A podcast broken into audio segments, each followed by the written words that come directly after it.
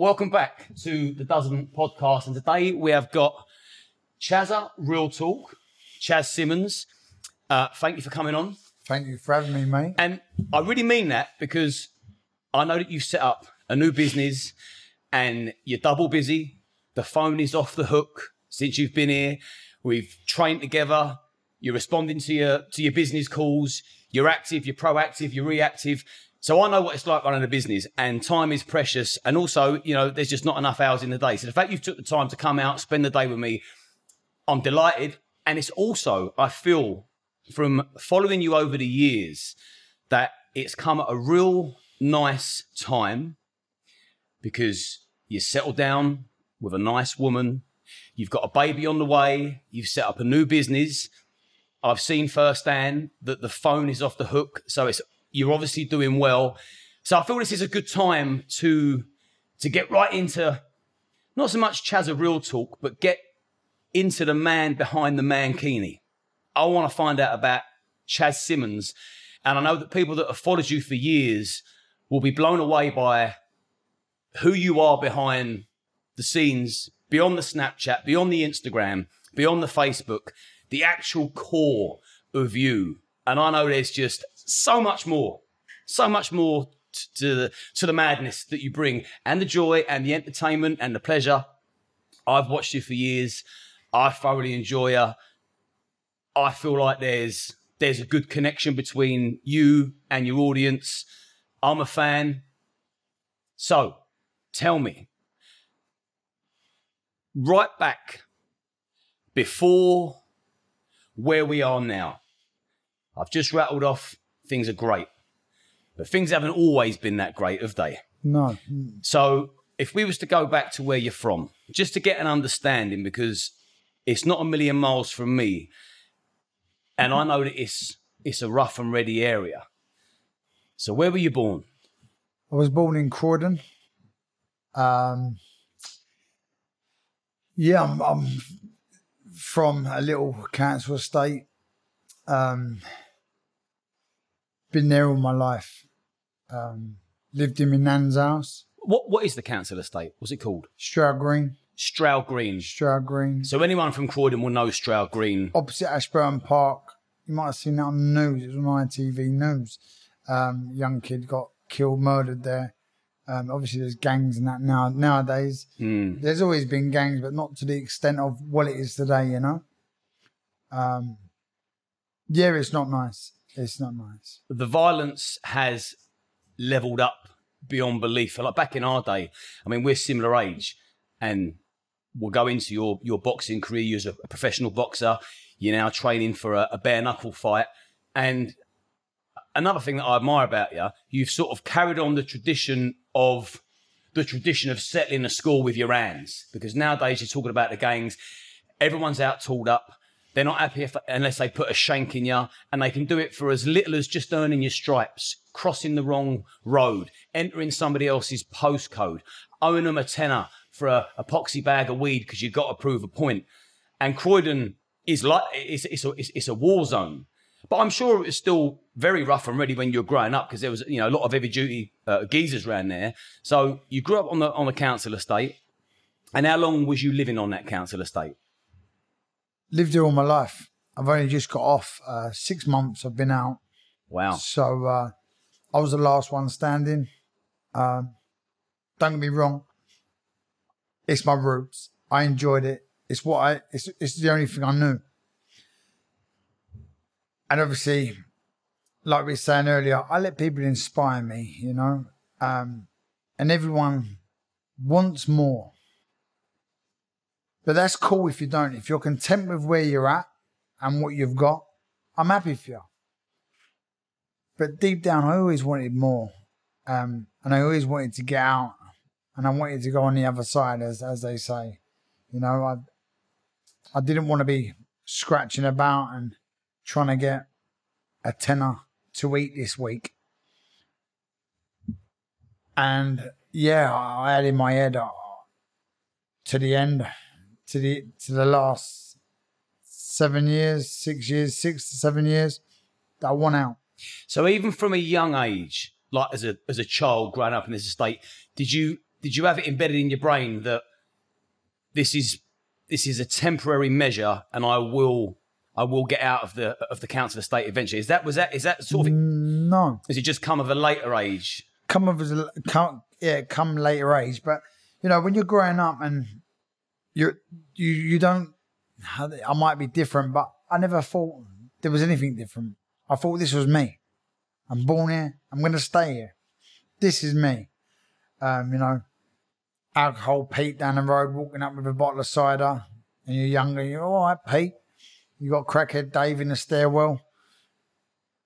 You know, this is. I, I didn't know where I was going. I didn't know where where I was going to end up or what I was going to do. So to paint a picture, the estate that you're from, they're they're tower blocks, tower block flats with stairwells, Yeah. where you got crackheads and and junkies that you've got to walk past and, and step over to get to your front door. I'm just so I can paint the picture in my Yeah. head. That's that's how it is. That's where I was. Um, I was in the tower block for a few years. Um, was in a house first with my mum and dad and that. They moved away. Um, they they got out. Even they got out, and I was still left there. I was I was literally the last one standing. you loved it deep down. I did love it, and, and, I, and I, you know, and people say to me, "Why'd you go back there now?" And I've only been gone six months. Once a month, I go back there, drive through the estate, and I'll see Caroline and all the all the little junkies sitting in the front garden with a beer, and I'll stop and I go, "What's happening?" Everyone's sweating out like, "Yeah, Chaz." Uh, I, don't know why I go back, but it's just nice to go back.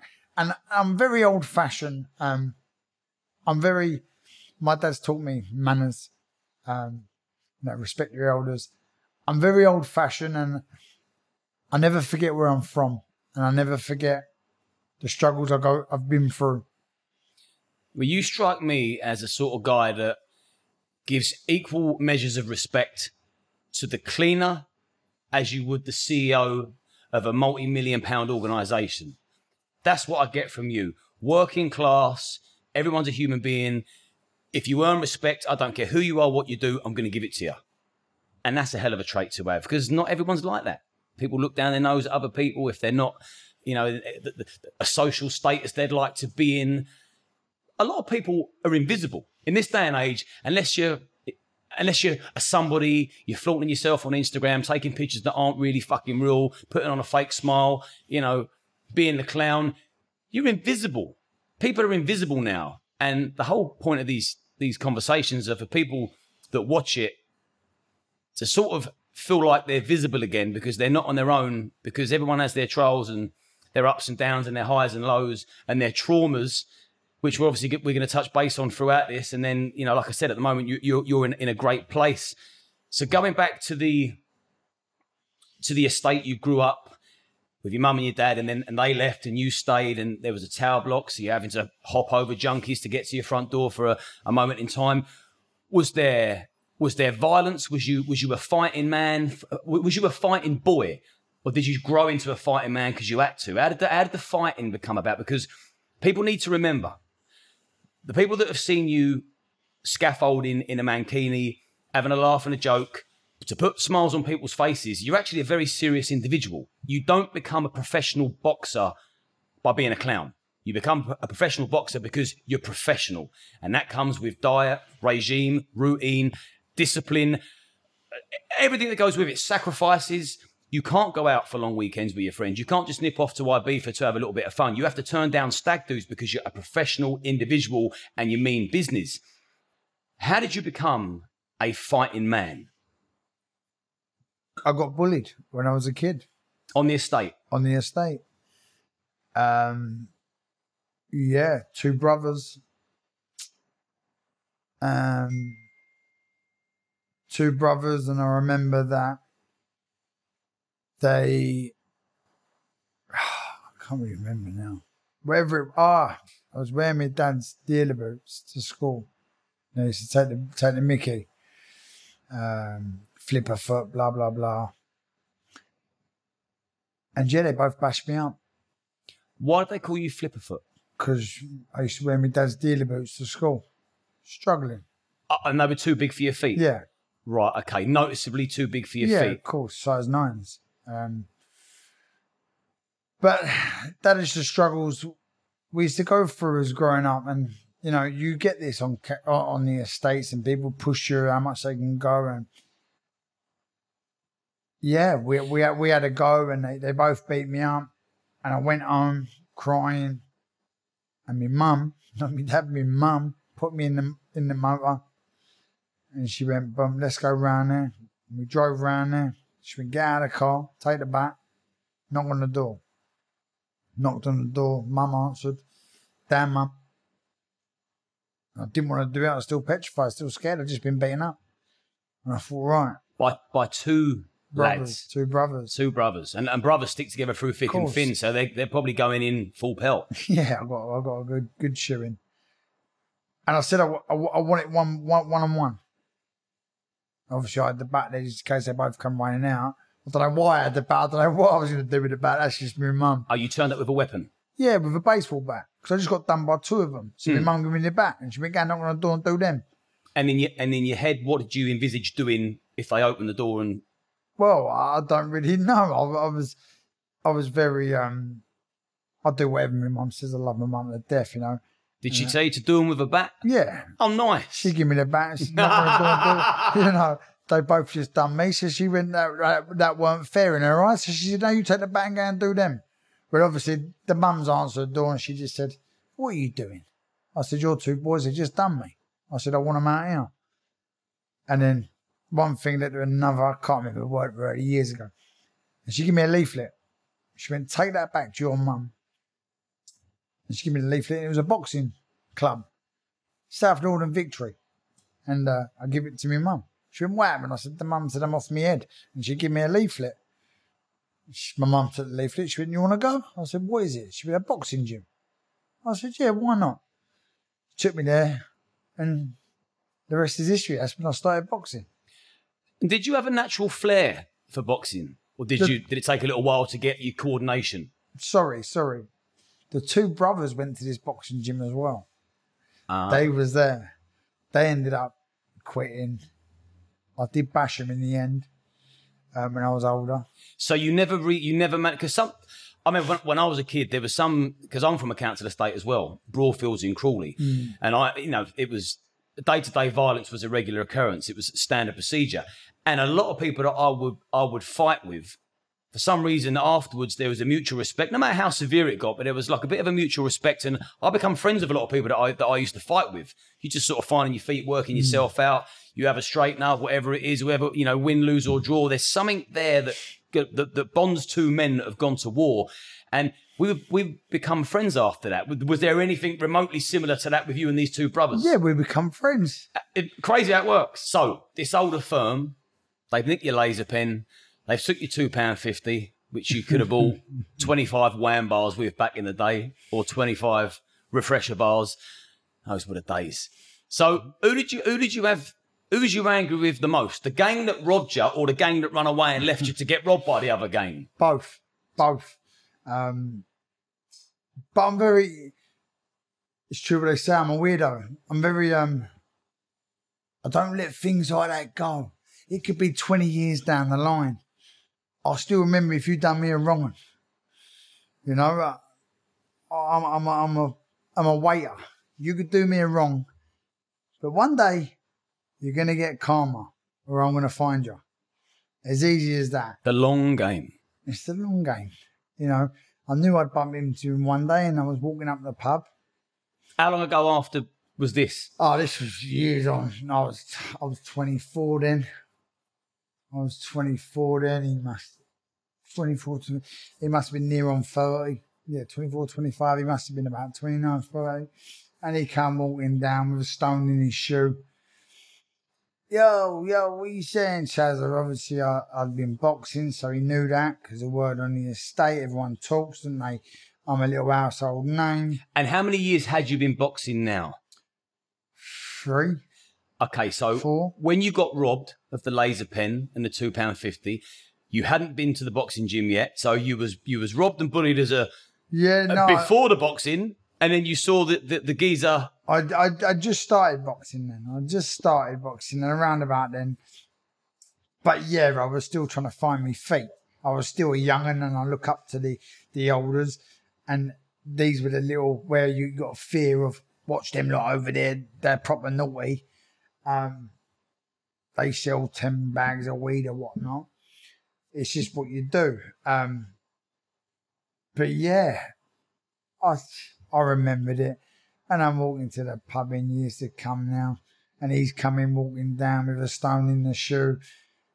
And he's like, yes, yes, Chaz, ah, yeah. I'm like, yes, mate, God, long time no see. How you been? Yeah, man, you know me, you know me. I said, I've got to ask you, do you remember that day when we was younger?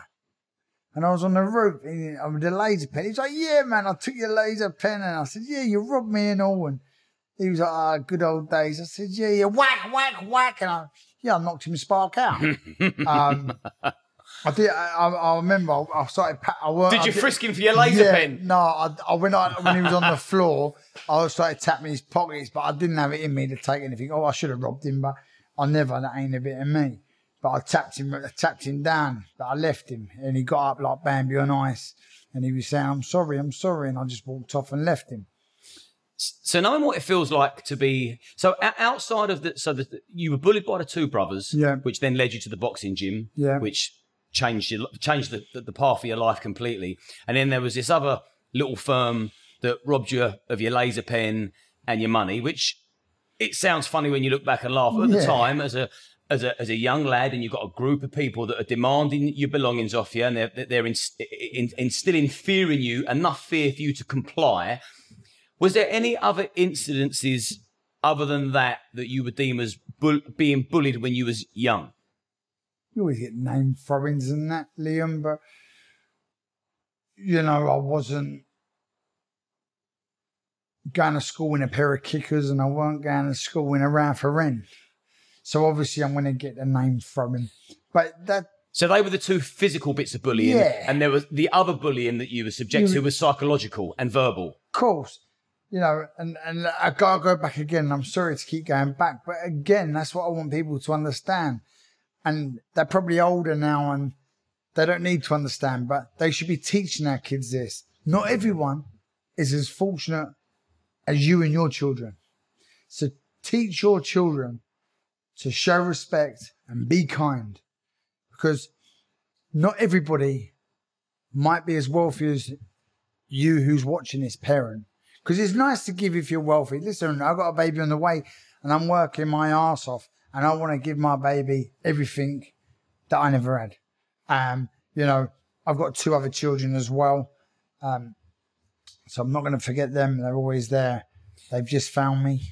So, is your message what you're saying here now?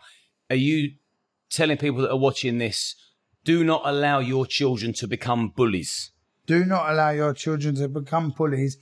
Respect and Everybody. be grateful with what they get. Be grateful because not everybody's in the same boat as a certain parent or human being out there, but we all bleed the same and we're all the same. Some people are more fortunate than others, you know, and that kid doesn't deserve to get traumatized by bullying, hate speech, slapped round the head because he can't afford a pair of kickers or he can't afford a chocolate donut. This is one, a chocolate donut at lunch, you know? You you were subjected to bullying because you didn't have what other kids had. You had to grow up on a shoestring budget, so your shoes were too big for you. School dinners, you were probably getting less than what other kids were getting, and you feel like you was you was victimized because you didn't have as much as what the other kids had. Of course, of course, that was at the start. So I'm not gonna, you know, later on, my, my, my dad was a grafter. Um, and everyone goes through hard times in life, like the parents. It's not the children's fault. You know, don't get me wrong, I went on nice holidays and I had everything I wanted as a kid. Tell me about tell me about your dad because I always see your dad on your videos and you have a good laugh with him and he's normally in the flat putting a roll up together and you have you call him Brian Yeah. you have a good laugh with him and he seems like he, he's a good crack. He's either he's, he's either in the flat or he's round your sisters or he's, he's down the pub with you.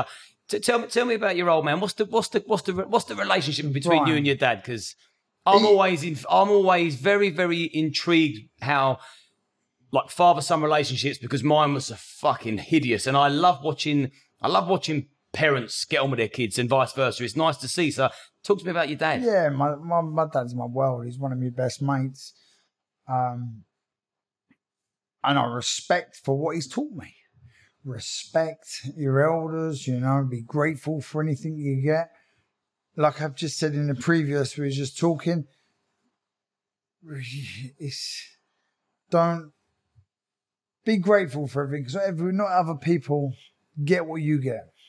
And at the start, I didn't have that. Um, but yeah, he, he just inspires me.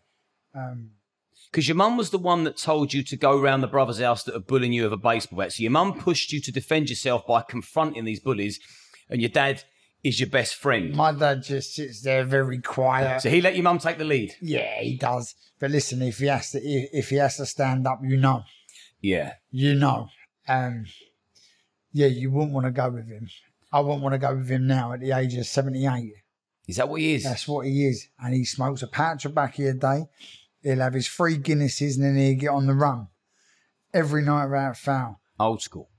Old school. Yeah. Um, and Out, he's- outliving most. and he's outliving them all. You know, he'll, uh, sorry, Dad, if you're watching this, he'll uh, wake up in the middle of the night and he'll have an attack. He's got emphysema, he's got all these stuff. He takes about 20, 20 pills a day, he pumps, machines, and he wakes up in the morning. My mum laughs, you ain't going to change him. She said he'll wake up, can't breathe. She says, oh, I think that's it. He's about to pop his clogs. She went all of a sudden he crawled to the bathroom, he put all his apparatus on. She walked in the bathroom, she go, you all right? He can't talk, he's got the mask and he go like that. And he'd take it off. He go in the front room.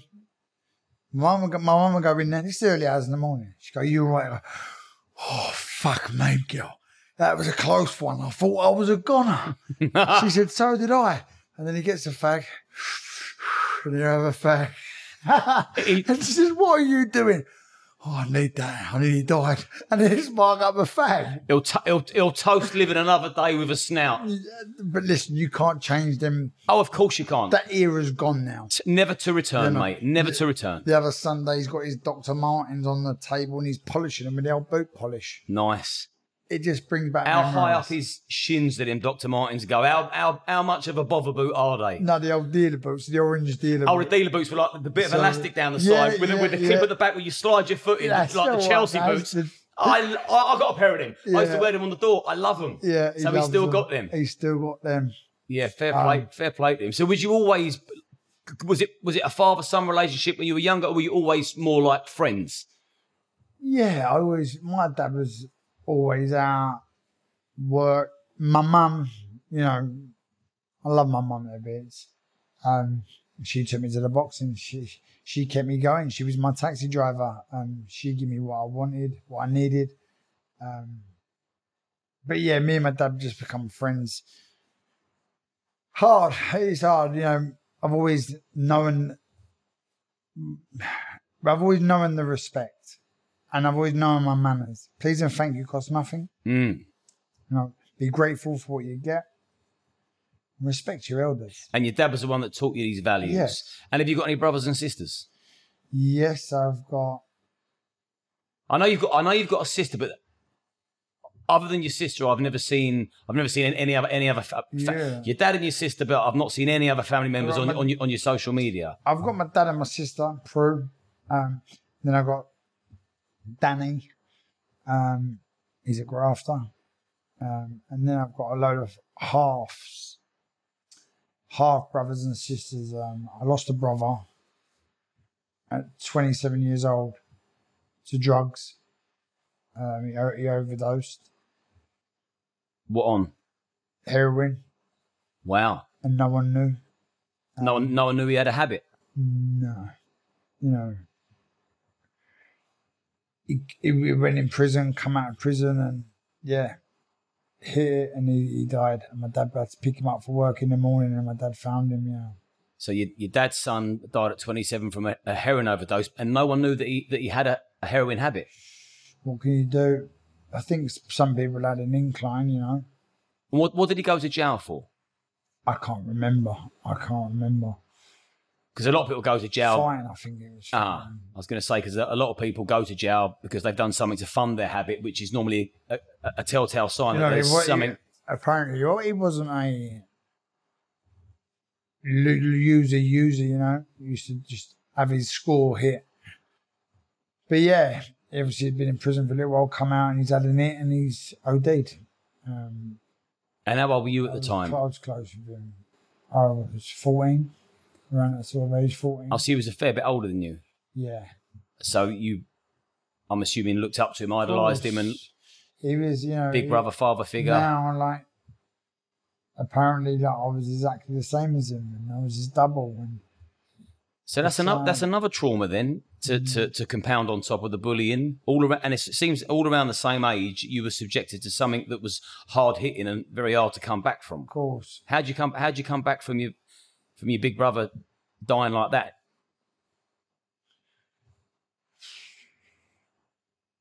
it's hard. It's hard. Um, Was he into the boxing? loved his boxing. Ah. So he never he never got to see you go on to be a pro boxer. No, Wow. Or maybe maybe he did. who knows? Who knows? That's Who we, we, we, we, we will never know. No. But that may have given you the fire in your belly, knowing that your big brother loved boxing Yeah, in his honour to go on and push yourself beyond limits that most human beings aren't prepared to push themselves beyond, and end up becoming a professional fighter. Fair play. thank you, brother. Okay, so you lost your brother at 13. You was bullied at 13. Your mum pushed you to address the bullies at 13. You then started boxing at 13, which I'm sure the gym then become your church.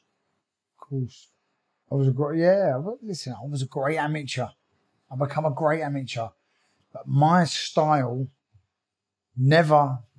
They didn't like it in the amateurs, in boxing. Um, I was a tough, ready, hustle, bustle, little chubby kid, and I used to go for the kill. Um, You wanted to knock them out every time. yeah, yeah. I, I fought the best people in the country. I knocked out England number one. Sorry, Lou, if you're watching. Um, he's only just texted me on Instagram last week. It's part of your tapestry. Um, yeah, you know.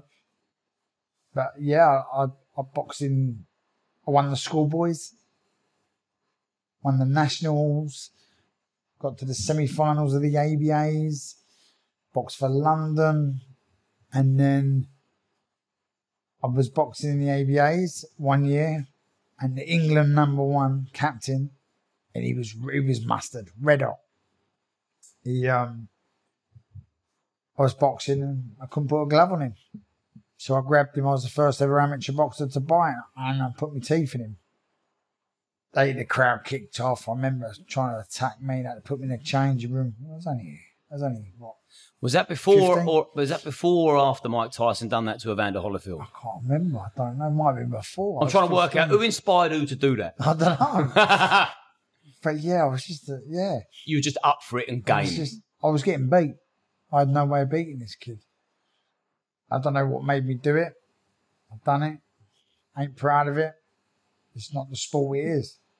When you, you know, when you're young, you got a lot of demons in your head, and you got a lot of stress, and you don't know whether you're coming or going. You got a lot of anger.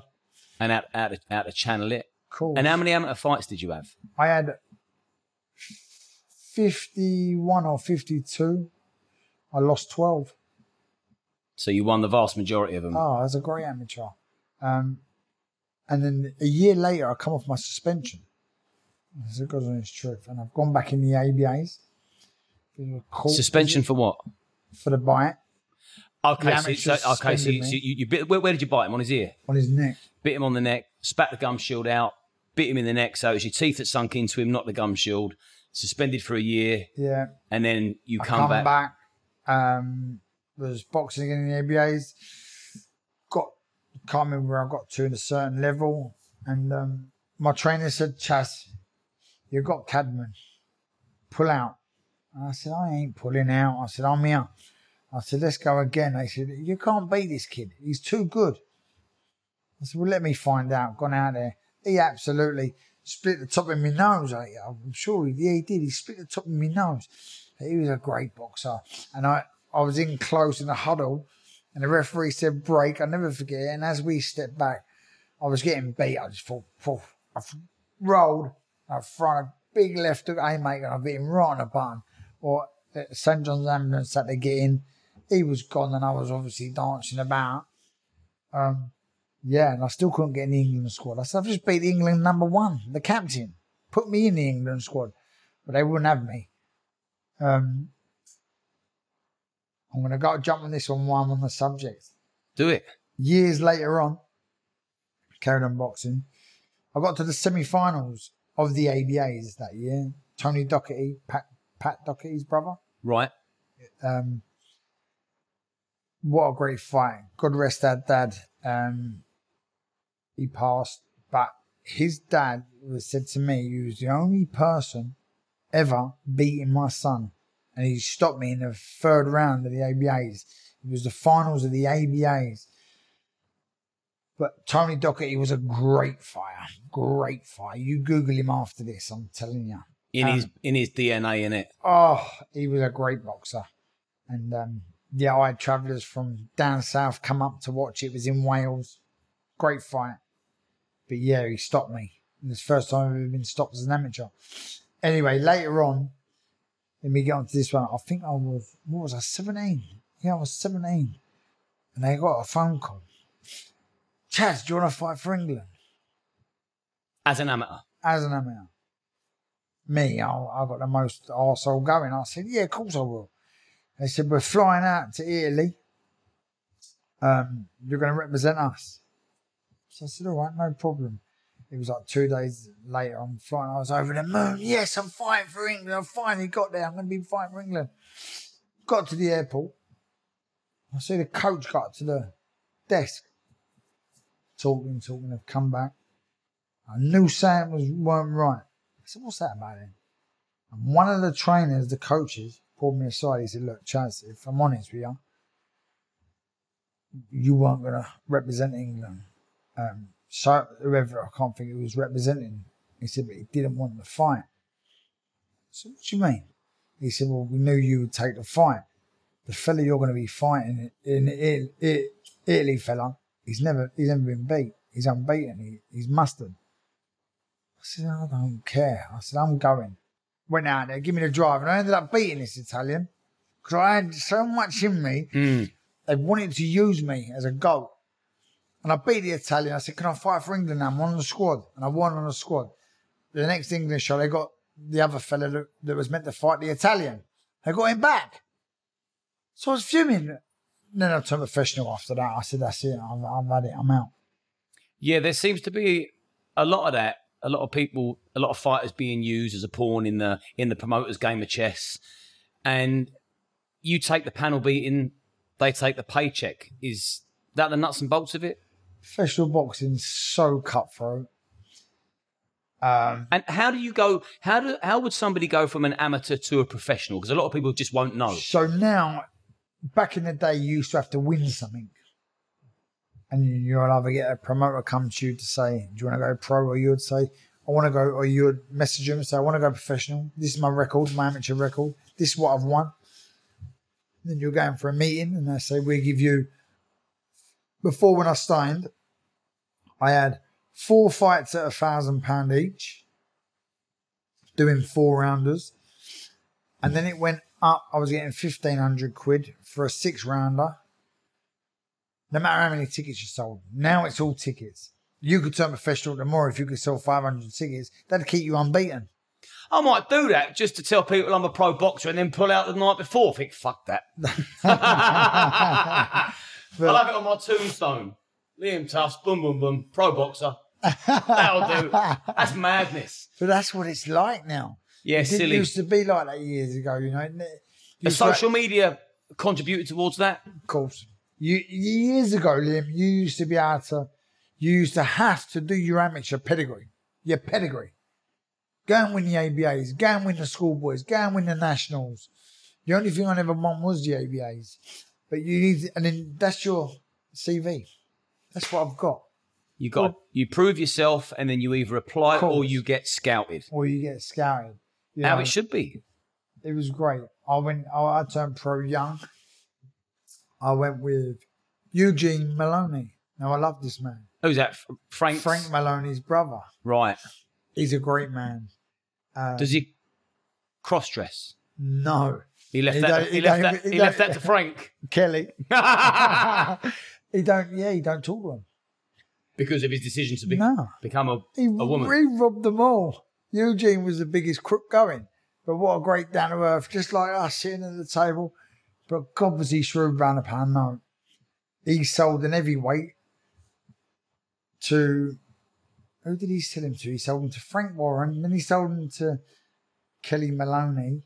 He sold him sold him three times. Took the money, took the money, took the money, and then he, he's in another country now. He's gone. Maloney is is the one that then decided to be a woman. Yes. We- yeah. Yes. Just- I thought I had that right. I just want to make Yes. sure I'm, and I'm his not. brother Eugene Maloney was a great promoter. He was a. Um, I, I first signed over with him. Because didn't didn't Alan Minter's son Ross Minter fight for Frank Maloney? Yes. He fought under him. Yes, and I fought for his brother Eugene Maloney. So I so the pro fight I remember because I know I know Ross Minter, Yeah. lovely guy. Alan Minter's son, Yeah. Alan Minter. The name speaks for itself. And I remember you and Ross having a fight, Yeah. a title fight. So were you fighting for on behalf of the brothers at that time? Probably. I wouldn't know. I probably didn't know then, but yeah, probably. How about But that? At the same time, I'd offered Ross to fight. Um, and I'll never forget this. I was in the toilet at an ex Boxers Association and I was having a piddle. And Alan Minter was standing next to me. And I was 12 and 0 as a professional. And I said, Alan, uh, when am I going to fight your son? And he went, Oh, you're a liability. And that was that. Um, no, that was it. You're liability. Never know what Chas is going to turn up. Because listen, if I'm fit and I'm on point, I'm unbeatable. But if I'm out and I ain't been training, then it's another story. Something around them lines. I can't remember word to word. Alan said, "God rest his soul." Great fighter. Um, Nice man. lovely man, Alan. Yeah, nice man. Um, so's Ross. Listen, uh, Ross is lovely. it's yeah. We had No, fight. no bad blood between you after the fight. Ah, listen, win, lose or draw me. Yeah, Ross is a gentleman. Yeah, I'm not like that. Listen, I sell a fight, which I sold that fight. Um, rattled a few feathers, but again, I only had two weeks' notice for that fight, and then it all come true to me about. Do you remember that day in the toilet? And Alan said to me, "Never know what Chas is going to turn up." Because you give me six week training camp and my mind's on the job, Hmm. I'm hard to beat. You give me a two weeks notice, which is what happened, and I was a champion and threw a nice bit of money at me. I think I, prob- I was probably one of the only boxers to earn that money for a Southern Area title, you know. Um, like I was, I got off, I got a phone call. Um, I'd come, just come back from Greece. I was two stone overweight. They said they couldn't get me a fight at the minute to defend me Southern Area title. Had the phone call. You're fighting in two weeks, f- live on Friday fight night, 10 o'clock. I said, Whoa, I said, I've got two stone to lose. Never going to make the weight. That was uh, Kellie Maloney, Frank Maloney. I said, he said, listen, you're going to take the fight, blah, blah, blah. Frank Warren got involved. Um, Kellie Maloney, then That's funny how you call him Kellie now. it's, it's the, I thought he'd done it for a publicity stunt, but he was he weren't joking. he was not joking. No. He still owes me 1200 quid. Wait till I see him. Yeah, you're gonna No, I'm not going to do that. to him. you make me mad hero. you're gonna tell him to wipe that lipstick off Oh, because we've got to have a chat. But yeah. And I got a two weeks notice for that fight. And I remember getting told that if I didn't take the fight, I'd have to go to Germany to get a boxing license. They ruined my career. Um, that's the God's honest truth. Um, and then they offered me a lump sum, six grand, and I said, no, no, I don't want it. They phoned me back. And that's when they said, listen, we'll give you £7,000. You're fighting in two weeks. if you don't take this fight, you'll never fight again in the UK. Um, we'll ruin your career. You'll have to go to Germany to get a license.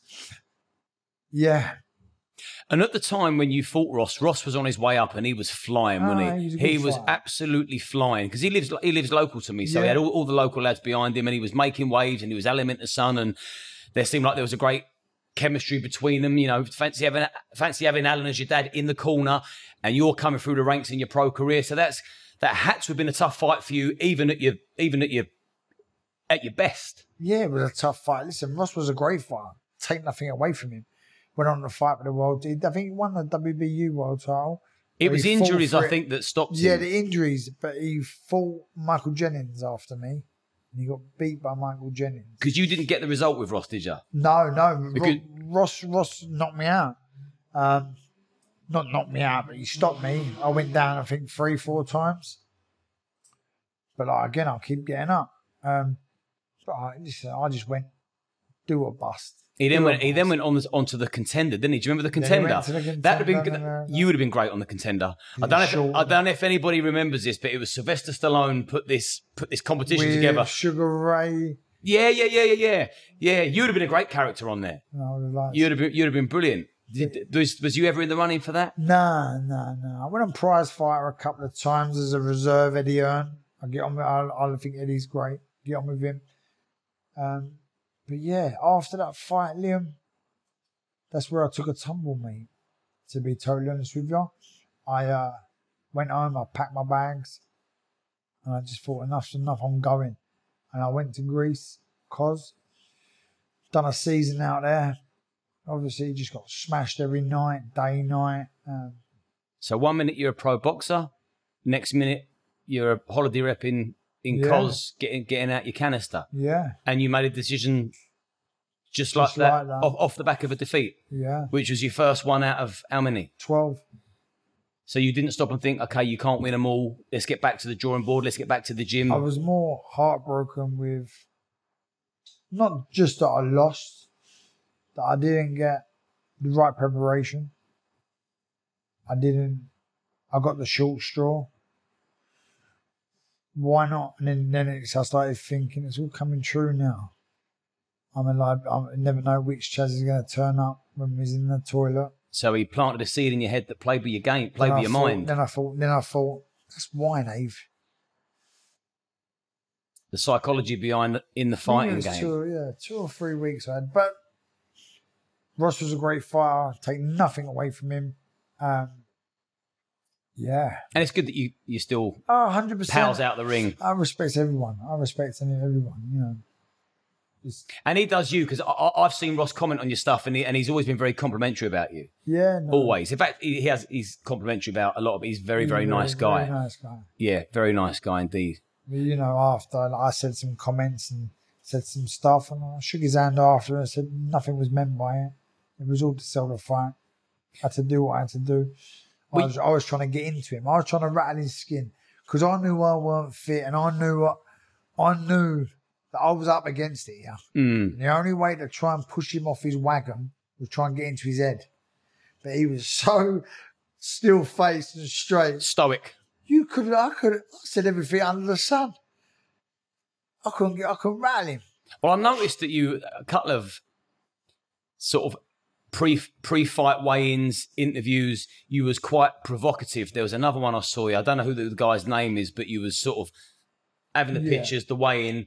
You told him his breath stunk, and it really rattled him. Does that ring a Yeah, bell? yeah, There was he, yeah. he was a taller guy, sort of tall, slender, and you was in looked like a Michael hotel Lomax, room. Michael Lomax, great you, fire. you rattled him beyond belief, Yeah, and you seemed very cool and casual about it. But you was blatantly provoking him, getting, getting, he a, getting a reaction. and You I'll got one. never forget it. He went, I'll throw you out this window. We was in an hotel. I looked out the window, I was on the ground floor, went, fuck me, I ain't going to go very far, am I? I on the ground floor. but um, I used to, yeah, that's why they wanted me on the shows. I used to be on all the shows because I would, I'd get the, I'd get it going. I'd get it going. So 40, 40 plus amateur victories under your belt, a dozen victories 50. over fifty, Mm. over over fifty amateur uh, victories, over a dozen or at least a dozen victories as a professional boxer. Know, I lost lost seven out of box week. They didn't put it all in there, but um, I lost seven out of. I think I had twenty eight. I lost seven. Twenty one wins, seven losses. Box for a world title. So that's a lot of that's, you've you've accomplished a hell of a lot by, Yeah. by this stage in your life. And by this stage, when you turned your back on the pro boxing scene to go abroad and deal with whatever you had to deal with, how old was you then? Twenty six. 26. And then did things take, did they spiral out of control Yeah. once you was out the gym, out your church, Yeah. Well, out your routine, your regime listen, I got mixed up with the wrong people aren't there. In, in COS? um, not really the wrong people. I don't know. I, I ended up going out there and I walked in a 24 hour hotel, right? It's where everyone goes after the clubs. To carry on drinking? Yeah. a couple of great geezers in there, you know what I mean? None of gappers. Everyone's been talking, don't fuck about them, you know what I mean? You're missing. Yep, yep. So I'm in this hotel anyway. Gate after party at the club. It's my first week out there. Geezers walked in there. I'll never forget it. I, yeah, I ended up becoming friends with 90, his name was. So if you're watching 90, I'm sorry. Um, and he come in, jumping about, giving it all laughs to everyone, dancing in everyone's faces, right off his head. He's come up to me and started trying to dig me out. I said, leave me. I was sitting on the ice ice cream, no the boxes, the ice cream box. Sitting on the ice cream box, I'm having a drink. Just try it's my first week. I'm just trying to clock what's what and who's who. Sitting there on my J's, drinking, drinking. Geezer kept coming over. Who are you? Who the fuck are you then? Kept on, kept on anyway. I put my drink down, jumped up, and I've, I've, I've just hit him, knocked his teeth out. I had to pay for his teeth and all. So you still took the fighter on the plane to COS with you? Yeah. You, you didn't leave the fighter behind. I've never you took him with you. Liam deep down. I've never lost. I'm always fighting in my own head. You know, sometimes I still feel lost. Um, yeah, You feel like you're fighting yourself sometimes. yeah. It's life. Sometimes it gets hard. Hmm. It gets hard sometimes, and people don't know what other people go through or how they feel or what's going on. What's people that? are quick to judge. What's that just triggered? The, the, the just that. Just not always got a saying in me. Always. There's always saying down in the back of your head.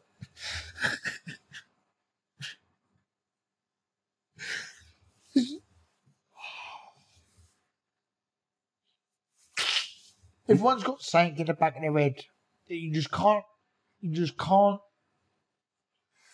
make can't sense. explain it. You just can't explain it. But every day I'm just trying to be a better person. Um, and I've gone through so much, so much stuff in life. Hmm. When I sit here and I'm talking to you, because I know we're going to go on the subjects, and I'm, it upsets me. And I've just got something there, and I just, You're upset about what's coming next. It's everything. It's everything. I messed, messed, I messed everything up in my life. I messed my boxing career up. I didn't talk to my parents. I ended up being homeless on the streets. I ended up becoming a drug user. And they, uh, I've, you know, I've just, I've just been through it. I've just been through it, and I'm 40 years old now, and I'm trying to get my life together. I'm so happy I'm not where I used to be. I didn't want to be here. I tried to take my own life. Take a breath and let me just. I've Li- just got so much going on in my head, honestly. I know, I can I've see been that. through so much, and that, the reason why I've come on here today is just I just want to. It's not about. It is about that for you and for the podcast going right in on my life, but I just want to send a message with you to learn from a fool. I'm 40 years old. I shouldn't even be here, and I'm here, and I push on every day, and I do it on social media, and I just want people just to learn from an idiot. Um, don't go down my path because who knows if you're going to come out alive or not. And you could end up with a very nice girlfriend with a baby on the way and your own business, which I just want to I want to project forward to this current day because then we are going to flick back and we are going to go through the traumas and the things that are upsetting you and the, and, and the trigger points. But so it makes it easier for you to to verbalize. Remember where you are today. Everything's rosy right at this precise moment in time. Things are great. So cling on to that. And then now let's go back to where it spiraled out of control that's making you sad. And before you before you lose yourself in the sadness, just remember where you are now. Don't completely immerse yourself in the past, but just touch base on it. To keep keep it together so you can verbalize it so people really understand it because you deserve to be sitting here smiling, not crying. Mm. But I get it like the next man. Things happen in life, they're tough, they hit a nerve. And I get you, you can't really put your finger on stuff because emotion's emotion. It's like, well, how do I make sense of that? So let's go back now with you remembering where you are today because this story ends well. Let's go where you spiraled out of control, the homelessness, the drug taking. In your own words, just set yourself free by letting it off your chest. Cause, where did it go from there? I ended up just becoming a pisshead. I come back to England. How long? So how long was you in Cos for? Six months. Drinking every day. Yeah, every day, night and day. Drugs every day. Not not so much drugs, no. Just a drink. Um, I was scaffolding as well, and I would come back and work scaffolding. Um, and then, yeah, I ended up becoming this scaffolder, becoming this, looking at Jimmy down the, down the road, Fran Longers about. And I thought, you know what, I want to, imi- I'm going to imitate a scaffolder. That's how that started. Started doing social media, well dotted scaffolder, tattoos, roll ups, done some great videos and he started just blowing through the roof. I ended up becoming, I was trying to show you, I was taking the piss out of scaffolders, but I ended up becoming that character. That ended up being me, you know? Um, Social media, I've seen that do that to a lot of people. They've, they've, they've played a character and then they've got lost in the source and they've become the character and they've lost and forgotten who they are which is so it's essential if you're going to go on social media and start becoming somebody that you're not. Remember, you have to remember who you are and keep your feet firmly on the ground before you get lost in the character. And then that must that's confusing for somebody. Who am I? Yeah. Did you? Does that sort of make sense to you? I didn't know who I was, Liam. I was, uh, you know, I was working for myself, starting my own business in scaffolding because I was doing all these videos I thought I'd have a go. And I was just a record. By then, I was in too deep. I was pulling scaffolds over.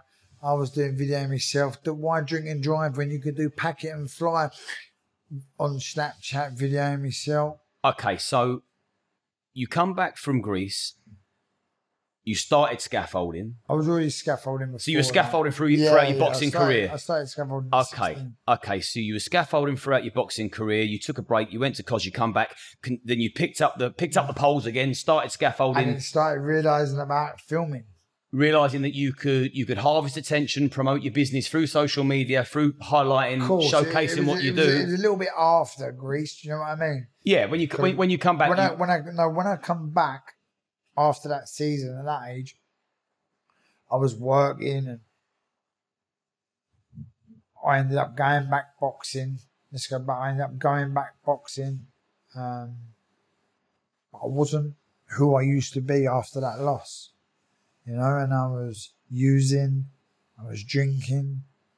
Um, so the loss was, was, was the catalyst to you spiraling completely and utterly yeah. out of control. How did the drugs stop? How did how did the scaffolding and the drug taking? I mean, I fully appreciate a lot of tradesmen out there. In fact, a lot of people. Period. They go to work, they finish work, they clock out a day to day mundane life by drinking and suppressing themselves and by hitting the hitting the drink, hitting the drugs. But how do you how did the two become one? How how did it get to a stage where you're actually taking drugs at work and doing such a job that is dangerous? It's what goes on in this everyday life now, you know.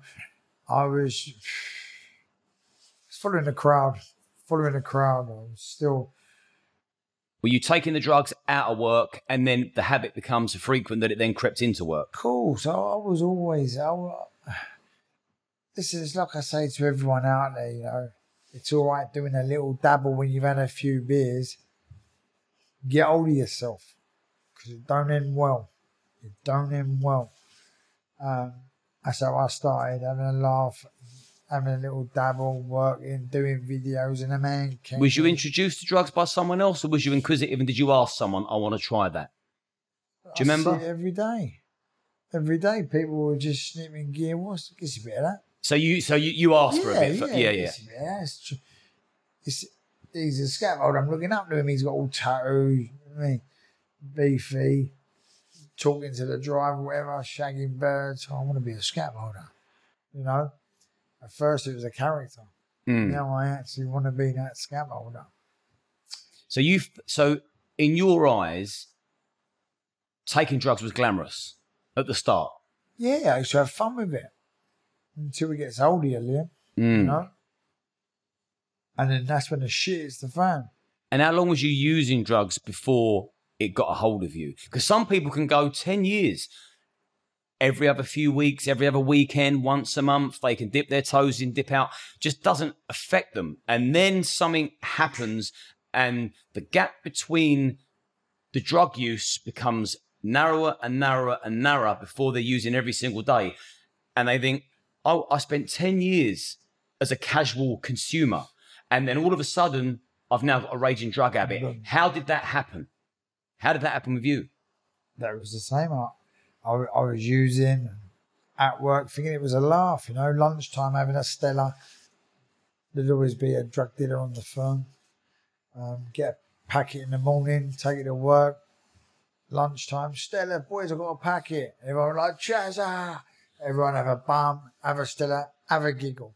Yeah, scaffolding was fun. So if you're walking down the street, right, or you're at home and it's the birds are tweeting, it's half seven in the morning, and you run out of gear and you cannot get hold of your dealer for love nor money because he's he's he's taking I'm sure of, you gotta work. or go and walk and knock on a scaffolder's van and say, Here, mate, it's one of you got a bit of finger I can have. The chances are you're going to score. Is that right? Yeah, you know, you. That's what it used to be like. I'm not. Listen, scaffolding is good to me. Scaffolding, that uh, mate, shit, I got notice from it. Um, I'll always be a scaffolder. Um, it's in me. It's the only thing I know or knew. Um, it's changed. The year has changed now. Now these scaffolders now Health and safety. they put air spray on, Drug they wear tested. a tight top and pair of hot pants, and you know they do free curls with it long and before they pass it, yeah, because they want to go to the gym. Nice. Well, that's that's that's that's a better environment to work in. A hundred percent, but Back in the day, it was different. back in the day it was. I remember saying to some fella, "Come on," pulled up, going in for a bit of breakfast. He went, "Breakfast, breakfast." He pulled up. Here it is. "Yeah, That's my fucking breakfast. but you look back, Hmm. it was crazy days.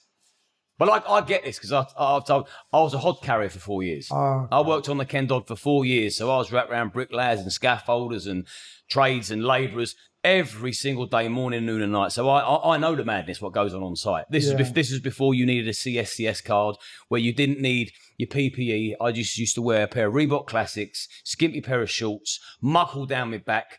Bricks everywhere. Used to have four conkers at once. I fucking loved it, and I knew that I was one of the only people there that weren't completely and utterly off my canister drinking cans of Easy Rider in the van at your 10 o'clock break and then again at your 1 o'clock break. So I was using, having a laugh. Started becoming that character. Um, listen, started videoing myself, but I was lost. I was lost until the stage where I was locking myself in my flat, and I was using, and I would I would turn my phone off. you know. And then after the three day, when I woke up, I'll turn the phone on and I'll go, Hey, what's happening, guys? Where we been? Sorry, I've been out. Well, What we doing? Hope everyone's well. I love you. I love you. I put the phone down. And I'd sit there and to myself. Mm. And I'll be getting my phone thinking, is it, should I phone him? Should I get, no, just, just woke up after a free day. How much money have I got left? And I've got to go work. Let me go work for two days and I'll. That's what I was living for. I was living for drugs. Mm. You know, I was living, I was living for the sesh. So when you when you said you were lost and you didn't know who you were, when you when you was a when you was a boxer, you knew you was a boxer. Of course. You knew who you were. You were Chas Symonds, professional boxer. Yeah. Then you went to Kos. You probably lost over there because now all of a sudden you're a holiday rep and you're a drinker, which is a far cry from being a professional fighter. In amongst all that, you're a scaffolder. You must know that because if you've got a scaffold pole in your hand, you know you're you're at work. You know you're a scaffolder. But then it sounds like your dabbling of drugs then become your identity. You're now a drug user. That's who you are. And is that who you felt like you were? I felt at the same time that I had a, is it called a persona? Yes. a persona where I started videoing myself, having a laugh with it. Um, and I was getting so much Feedback, attention, feedback, validation. attention, and I was feeling like I had to do it because I liked the attention because I was lonely, and no one knew that. again that's an addictive personality you're feeding off you're feeding off the comments you're feeding off the Yeah, off the encouragement and really choosing your friends wisely also choosing your your audience wisely as well but then again if you're if you're you know if, if you're being the great pretender and you- you're pretending to be that you're happy and they are going to encourage you but if you was to maybe have have got on your on your social medias and said look which i think you did eventually I I am struggling. I am using cocaine every single day to get by, to numb the pain. I'm in bits. That's when you see a who your friends are and who really cares. even even even social media fans. Like if that was me and I followed somebody, well, we have had chats outside of social media, and yeah, I would be saying the things that you needed to hear rather than what you wanted to hear. Because sometimes the ego, forget massaging that, you need to mend someone's mind. Don't tell them they're great. Don't tell them it's funny. Tell them it's shit to be like that. You're better than that. This isn't you. Is this who you want to be? Because in five years' time, it's going to be a hell of a lot worse if you don't take action now. And I'm delighted that you you now have taken action, which is why when this gets a little bit dark, always project yourself to where we are now and, and- and what you're doing. So the drug use. I remember when you was taking a lot of drugs because I could tell as well. I can see. You know, I was I was fed drugs by my, my my own father when I was 14, 15 years of age. Mind altering drugs. Drugs that people haven't even heard of. DF118s, heroin substitutes, LSD, you name it, bam, I was getting it put down my neck by my own father. So I learned from a very young age all the telltale signs. People that are hiding it, people that are masking it, people that are blatantly on, blatantly blatantly on it and they're lying that they're not. So I could see what was going on. And it was around the time that you was then mixing with celebrity may be the wrong word, but very, very well known established social media figures, and you were sort of doing content with each other. And I just got the I got the impression that you wasn't in a particularly good place, and they seemed to be in a good place, and you always seemed to be the spare wheel or the brunt of the joke, and I didn't like that. I didn't like what I saw, and it felt to me like you was completely sort of oblivious and lost within that dynamic of what was happening because you were just pleased to be with people that were going to keep you company Yeah. During that. Yep. Yep. You're 100% right. Exactly what you just said, you know. What so what was that all about? How did you meet these people and From being an idiot. Um,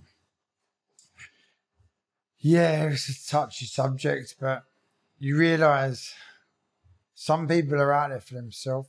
They don't give a shit about you. As long as they're getting something out of you, Hmm.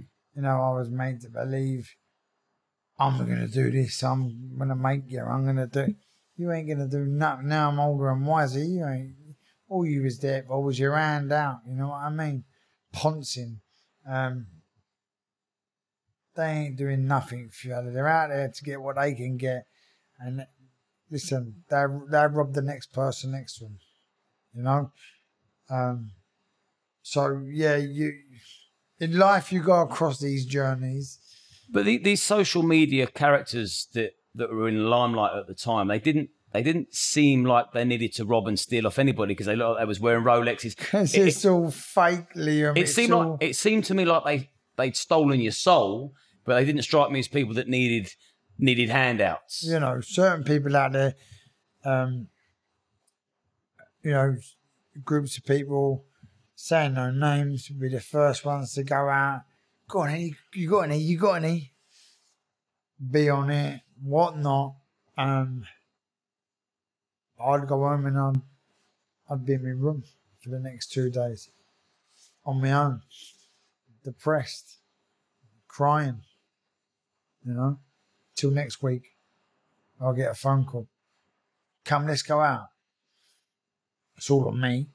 you know. Don't be fooled by social media all the times because Hmm.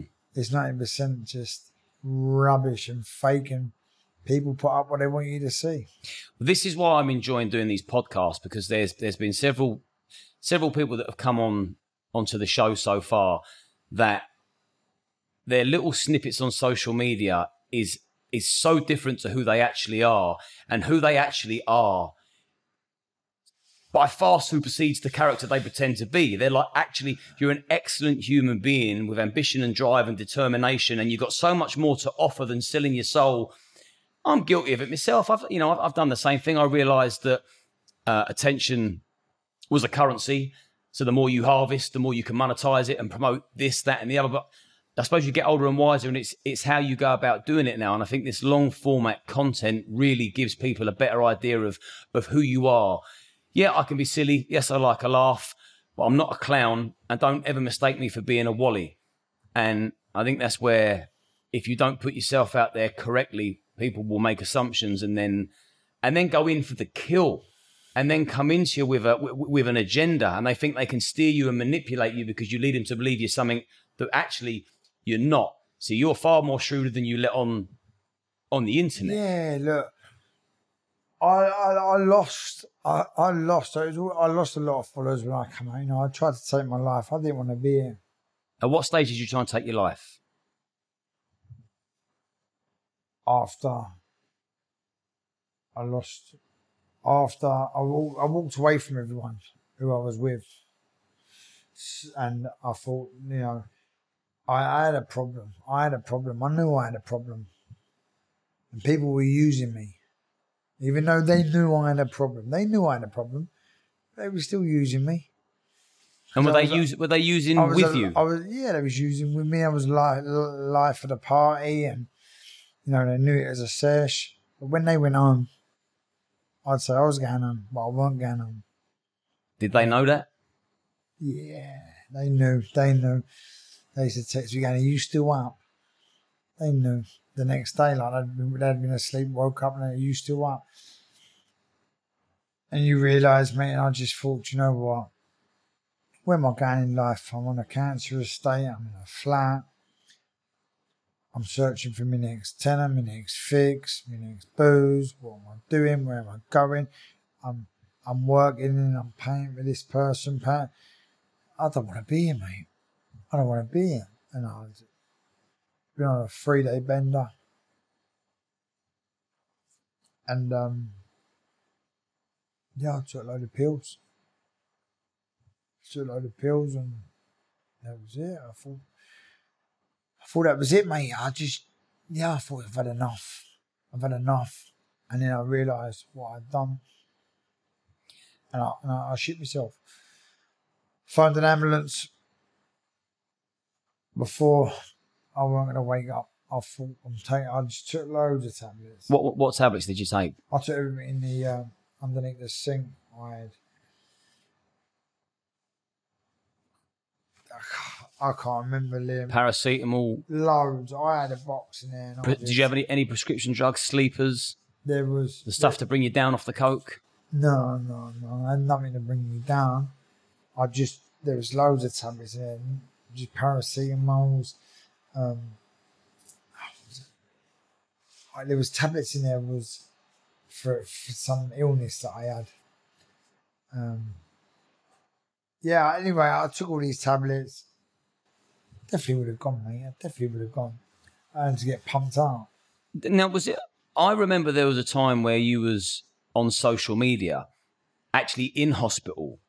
That's when I'd done my video. I thought enough's enough. So that was the. So you you you attempted to take your own life, Yeah. and then once you realised what you'd done, What done. the panic kicked in. You sort of regretted your decision, called an ambulance. I called an ambulance, ambulance driver. Um, I remember opening the door and he was like, he's seen a ghost. He was like, oh my God, what have you took? I was like, fucking cocaine. I said, I've just done a load of tablets. I don't, I don't want to be here, but I don't know what I've done. I don't know what I'm doing. I need help. I need help. Was you when you took all these tablets? Was I you? should, I, I should have been asking a friend that I need help. Yes. But many friends knew I needed help. They knew I needed help, but they didn't want to help. It was there for the ride. They didn't know how deep I needed help. They didn't know how far I'd gone. You know, I can open a door and I can come around your house and I'll smile, be happy. Yeah, yeah, I'm sweet, living the life of Riley. I'm, I'm, I'm good. I'd go on, you know, like a fiend. I need a bit of gear. Need, you know, and I, I was, I was messed. I was a mess. I was a messed up bit. I was a messed up boy. You know, and then well, by this stage, you was a man, weren't you? a man, I, I, was- I, was, I was gone. Um, I only called the ambulance. And the ambulance driver took took me up. He said, "How are you still here? Three days. I've done twelve grams a year. Fuck. three days, twelve grams On your own, on my own in a room. in a room. And what would you do when you when you're sitting there consuming that amount, that volume of cocaine, and you're on your own in a room, which I'm sure then seems like a cell? What is it? What are you actually doing? What are you doing with yourself? No, Stare- time flies. Staring at a wall, wanking to porn, texting people. What is it? What can you actually No, I do wouldn't for text no one. I wouldn't text no one. I'd just be pacing round? Put my phone on airplane mode and just be going through my phone, I'm trying to. pacing up and down. I'm trying to depict the scenario so that looking any. out the spiral, looking out the window, hearing noises, This is the, this is the thing. you I, know, paranoia. And I, I, was, I was, yeah, I, when I called the ambulance, I took the tablets. I was, I was paranoid. I could hear. I thought people was outside my house. Could didn't want to call the old bill. So before we talk about the hospital, just quickly, because what I want to do is drugs are glamorous and they're glamorized. And I mean, I know more people that are on drugs than I do people that aren't on drugs. So for the people that start by dabbling with a little bit of cocaine or some MDMA, or you're taking a couple of bumblebees of, of a Friday, of a Saturday night, every other weekend, then it becomes at the weekend, and you think it's great, and you're having the time of your life, and you're having marathon sex sessions because it can do that to you. If you've got Viagra in your system and you feel like it's making you the man, I just want you to stop and think maybe I should quit while I'm ahead. Because from that moment, from the euphoria, from the faux confidence and the, the actual persona, the person that you're not really that person without the substance, but you're enjoying it. From that moment there, it can very quickly take a sinister turn and it leads to sitting in a room on your own for three days, not knowing what the fuck you're doing, riddled with guilt, self loathing, depression, anxiety, fear, paranoia, rapid eye movement, hallucinations. You feel like you're losing complete loss of your mind. Now, do you want to be in that place? If you're a weekend warrior and you're having a great time, maybe, just maybe, it's a good time to call it a day and maybe focus on something else like your future, your career, your mental health, your physique, your relationships, your friendships, something other than looking forward to the weekend so you can take drugs again because it doesn't take long before you're sat in a room losing your mind. And if you slip into a state of psychosis, you may end up in a place where you never return and you change for the worse forever. And you was very nearly there. Hundred percent. Like I say, it hurts, but I tell my story because It helps. many people it can help. You know, learn from a fool. I'm 41 now, 41 years old. If you're going to call yourself a fool, at least call yourself an honest fool. An honest fool. Learn from honesty. Learn, you know. Because if you're a fool, mate, so is 99% of the population because we all make mistakes. Yeah, there's people out here now that be watching this and they probably haven't told us so. And they might be going through this problem again. You know what? That's me now. Mm. I'm like that. I go, I go out with the boys and I go home and I lock myself in my room because it happens. But don't wait till it's too late. Stop it now. Go and speak to someone. You know, I used to go CA meetings after I come out of hospital because I videoed myself in hospital. So, did you do the 12 step program? No, I didn't do no steps. Um, I used to just go twice, twice in Bromley. Um, I got the little coins. What's the coins? Not the coins. Like the six months, twelve months. Oh, the like the achievement. Yeah, uh, yeah, the achievements. I got all that, and then I had a, I had a. Bear with me, Liam. I'm a little bit. Sponsor. Right. You know, you get a sponsor there, and then they go through. Is that like an upline that mentors you? So yeah, they mentor me. So they they're up there. They've been where I've been, and they're like ten years clean, and they are a sponsor. So if I ever felt like I want to use or I don't feel right, I can phone them up anytime. They go, ah, and they talk me through it and talk me down, and I can go and meet him. You know, um, but I, I, become so. By then, I was going, and I was going just to make sure. It helped me. It helped me. I recommend anybody go to CA meetings. It helps you by explaining it and talking about it. You know, but it done wonders for me because I stepped away, but then I started going back. I st- Back to back to the, the meeting right. just to show my face and support because I'm wanted to give back. Yes. and I spoke to a couple of my friends, and they was like, "What are you doing?" I was like, "I want to go back." I just had it in me. And was you still clean? I was clean. And how long? How long did you clean for? What, from, from, from the moment you got rushed to hospital, and did they pump your stomach? Did they flush it? Yeah. flush- did you have like like a? all pumped? Got it all pumped. like I remember the nurse coming in saying, like, "You're so what? you- You're so lucky. Like, how are you still here? Mm. Like, what are you doing?" And I said, "I don't know. I don't know." Two days later, I come I was in for two days. I come out and uh, just had a thing. I don't want to do it anymore. Enough. Enough's enough. I don't want to be in anymore. I don't want to be in this situation anymore. I want to change my life. I'm fed up. I'm fed up. Fed up with getting fucking used by people. I'm fed up. I'm fed up with working to pay for a habit. Um, I, I just wanted, and that's why I wanted to be out. I wanted to go. I didn't want to be here because I was fed up. And the thing is, when you're Uh, straight, that was a wake up call for me. yeah, when you're straight. So when you're when you're when you're 24 seven, tuned to the moon and pie eyed, off your nut on substances, you can't even really see who's using you or exploiting you because you're completely lost in that tornado. See now, now that you're straight as a die and you're and you're not suppressed with substances, you could spot someone who wants to take the piss a mile off, couldn't you? I had a fella the other day. I'm not going to say too much, but um, he was in the shower, and his missus was downstairs, and he was like on the on, on the record thing on Yeah. Instagram, and you could hear, but he was saying, "I need help. I need help," and I was going, "Listen to me, brother. It's hard. You can't. You can't stop." Once you, it's like Pringles. Once you pop, you can't stop. So I'm not going to say to him, "Put the drugs down, mate." I just said to him, "Listen to me." So you could hear him chopping up the I gear. could hear him chopping, right? And he was like, I've had to pretend I'm going to have a shower in the bathroom. I'm struggling, Chasa. Help me, mate. My missus is downstairs. I, I, can't stop doing coke. And I could hear him. He never said he was doing it, I could hear him. And I said, listen, brother, after you've finished and you've woke up and you've got over this, go to a CA meeting. I can't help you. You got to help yourself. I can't help you. I'm not your brother. I'm not your family. I'm not your friend. But I will tell you to go to a CA meeting, please, brother. Please. If you want to stop, you've got to help yourself. You've got to make that first step.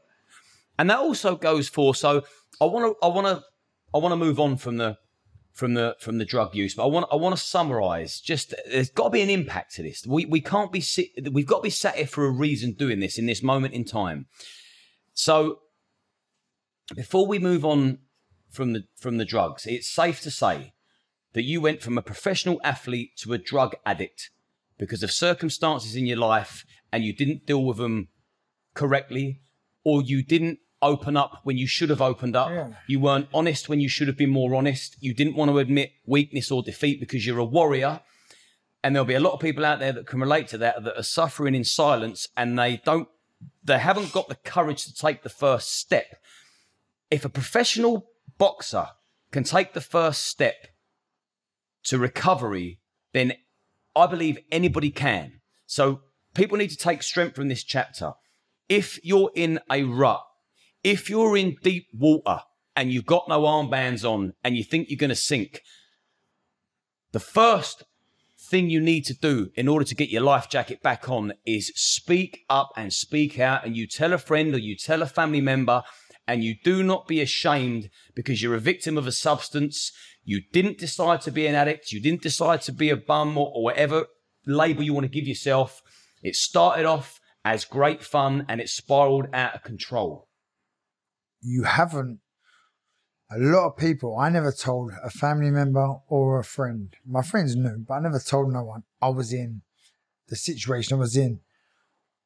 I went myself. I Googled CA meetings and went on my own. Everything there is confidential. No one says nothing to no one. No one needs to know. You go there. If you're worried about telling a friend or a parent, only you know that you're going there. You don't need to tell no one. And you go there, and I'm guaranteeing you now, after two weeks of going to this CA meeting, you'll start thinking straight and you'll start becoming yourself. And the rest is history. If you want to tell a family member, you want to tell a friend what you're going through, that's down to you. Sorry for cutting you off there, This what I want. Because this is what some-. This is what, from this interview. This is exactly what I want. I'm just helping you. I'm just I giving was- you a nudge. I was scared to tell anyone. I'm just giving you a nudge. This is Yeah. perfect. I was scared to tell anyone, and I knew I wanted to stop, and I knew I needed help. And I, I had certain friends that knew what I was doing, and they they thought it was funny. You know, they didn't care. I didn't think that I was. I could tell anyone because certain of my friends would have thought I was a scumbag. Like, oh fuck off! Like, what? What are you gonna state you, mate? Help yourself, because they don't know what I'm going through. So I found the CA meeting myself on Google, and I was like, right, it needs to stop. So your advice is before. This You- is after the hospital when I come yeah, out. but you know. your advice to anyone watching is before you necessarily reach out to a friend or a loved one. Do it in a confidential manner where you go straight to the professional group. Reach out to Ye- si- cocaine's anon- cocaine anonymous or alcoholics anonymous. Go to a group first yeah, because yeah. no one repeats what goes on. No, yeah, I'm just saying, I'm just saying, basically, not everyone's the same as us. You know, I videoed mine on social media because I wanted to tell the world. Which is far out. I it's far out. I had enough. You know, I, I nearly just died. I nearly just took my own life. Um, I'm, I wanted, to- I wanted, I wanted to tell social media, I've had enough. I'm, I'm out. I, I ain't doing this no more. And then I come out of hospital, went to CA meetings. The rest is history. I'm sitting here now. Like you said, I keep looking back on that life that I've got now, and I'm smile because I made it.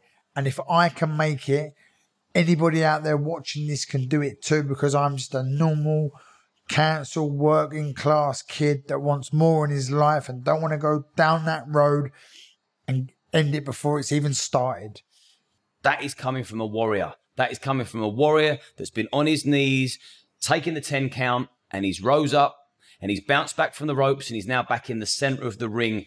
Let's cut the drugs out of it now because what I've seen since you've come off all the drugs, you seem to be extremely happy with your friendships, your relationships, your new business. I noticed that you're very tight with uh, Daniel O'Reilly, Dapper Laughs Yeah.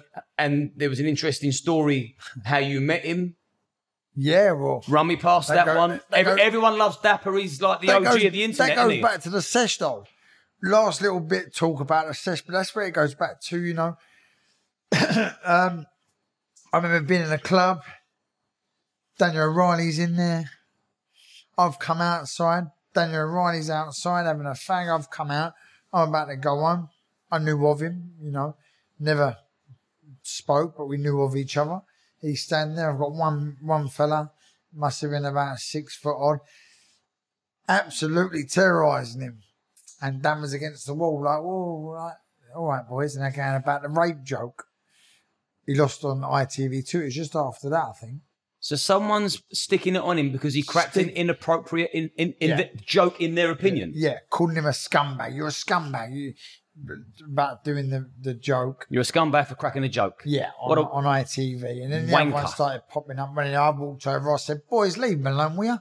Who are you bullying him for? I said, You all right, Dan? He was like, Yeah, yeah. I was like, Shut your fucking mouth. I was like, Who, me? Whack! Knocked him clean out. The other one coming and him out. um, done the pair of them, and he was, Dan was back at the wall. He was like, Oh, cheers, mate. And then we become best mate, near like not best mate. we become mates. Listen, we're Good tight. friends. We're good friends. We're tight. We're tight. We ended up going back to an house and getting on the sesh.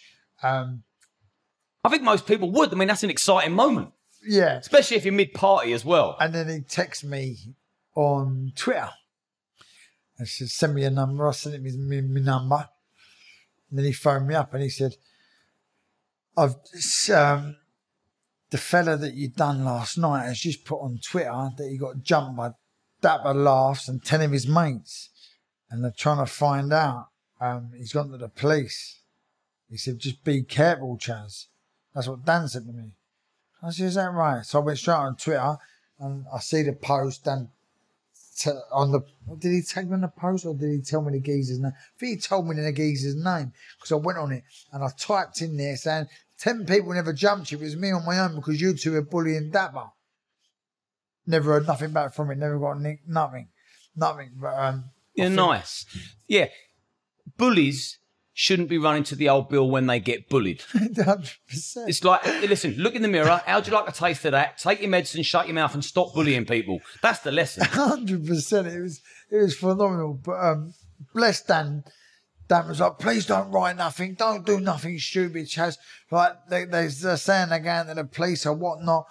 And I said, just tell me the geezer's name. Tell me the geezer's name. I put him on Twitter and put on the comment there because he put a thing up. Um, and I said, no, you, mate, you've just bullied a geezer and you've just been knocked out. I was on my own and I knocked the pair of you out. Don't bully someone. Leave them alone. Hmm. And everyone was obviously commenting, going, "Yeah, that's true," and well done, and nothing come of it. It just goes to show. Yeah, nice. And so, so now moving forward to the to the relationship, now that there's no drugs involved, because I, I I can see that Yeah. the, the, the Dapper's now sober and he's counting down the well, he's counting. He's now into months. I think he's 10 pro- months. He's 10 So months he- he- he's staring a year straight in the eye of sobriety, which is absolutely brilliant because I can imagine he's haunted with his own demons.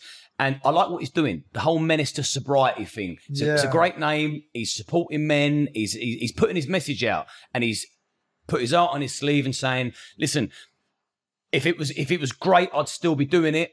It affects your relationships. he went down the same road I went down with the, with the gear. Is that? Do you think that's? Do you think that's your common ground? Why you why you seem so close now? Because you're both on the same journey. We want to be bigger and better versions of ourselves, and we want to help people join us on the Oh, I journey. ain't, I ain't used. I ain't used. Got over six years now. I can't even remember. I'm not. I'm Perfect. Not, I'm not one of them ones that. Oh, so you're head of Dapper. Yeah, but with Dan, it was the booze, and then it was the thing. You Mm. know, I ain't got a problem with booze. I ain't drunk in. I was saying this. I haven't had a drink in three months and two weeks, and I feel great. Um, not that I'm not going to drink. Mm. I can go out and have a glass of wine. I don't want to. I felt myself. I found myself. Listen, I let people inspire me. I always used to look at Dan. He kept posting, yeah, four months, no drink, three months, whatever it is. I kept thinking, but I was always I was finding myself after work. I was going to the pub, and then I found myself lying, saying to me, "Missus, Ah. oh yeah, I'm stuck on a job, job, babe. Yeah, I ain't gonna be home about eight o'clock. Put the phone down, walk back in the pub. He said, yeah. And I was going home and I was arguing and I was arguing. We was bickering and I weren't happy. And I had to pinch myself and I thought, whoa. I ain't, a, I ain't a kid no more, And you know lying's a shit trait. you, mate. It's a shit trait. That ain't me. No. That ain't me. Listen, it's real talk or That's the talk. booze talking again. That ain't me. Mm. And I thought, hold tight a minute. Am I going down that road I went down six, seven year ago? I'm going to knock it on the head. I'm just going to knock it on the head. I'm not saying I won't have a drink again. I just want to say, let's knock it on the head and see how that works. And now I've knocked it on the head. Three months, two weeks. My business is booming. My home's booming. relationship is booming. I've got a baby on the way. Things are great. But listen, I didn't want to go down a path. I thought I'd just knock on the head for a while. If I want to go and have a beer tomorrow for saying, I will. But I don't want to the minute. I'm good. I tell you what, it's it's astonishingly amazing what happens in your life when you're not completely out your nut all the time, or even at all. The things that you can achieve, you're not lazy anymore. You're you're not because when you're at your nut or you're recovering, yeah, sure, you could be reactive. I'm going to react to that, but you ain't proactive because if you can get away of doing nothing, you will because you're on a come down, or you're hungover, or you're spaced out, or you're just waiting for the rebound pizza. It's shit, really, isn't it? Everyone wants something though, don't they? We're the characters we are. We're- It's like me. I, I'm, on, I'm on a vape. I was smoking. That's your new thing. That's my new thing. But I've got to have something because that's what I am. I've got to be doing something. I'm, I'm, I'm, I'm training now. You, let me put you. You inspire me, and I want to thank you for that.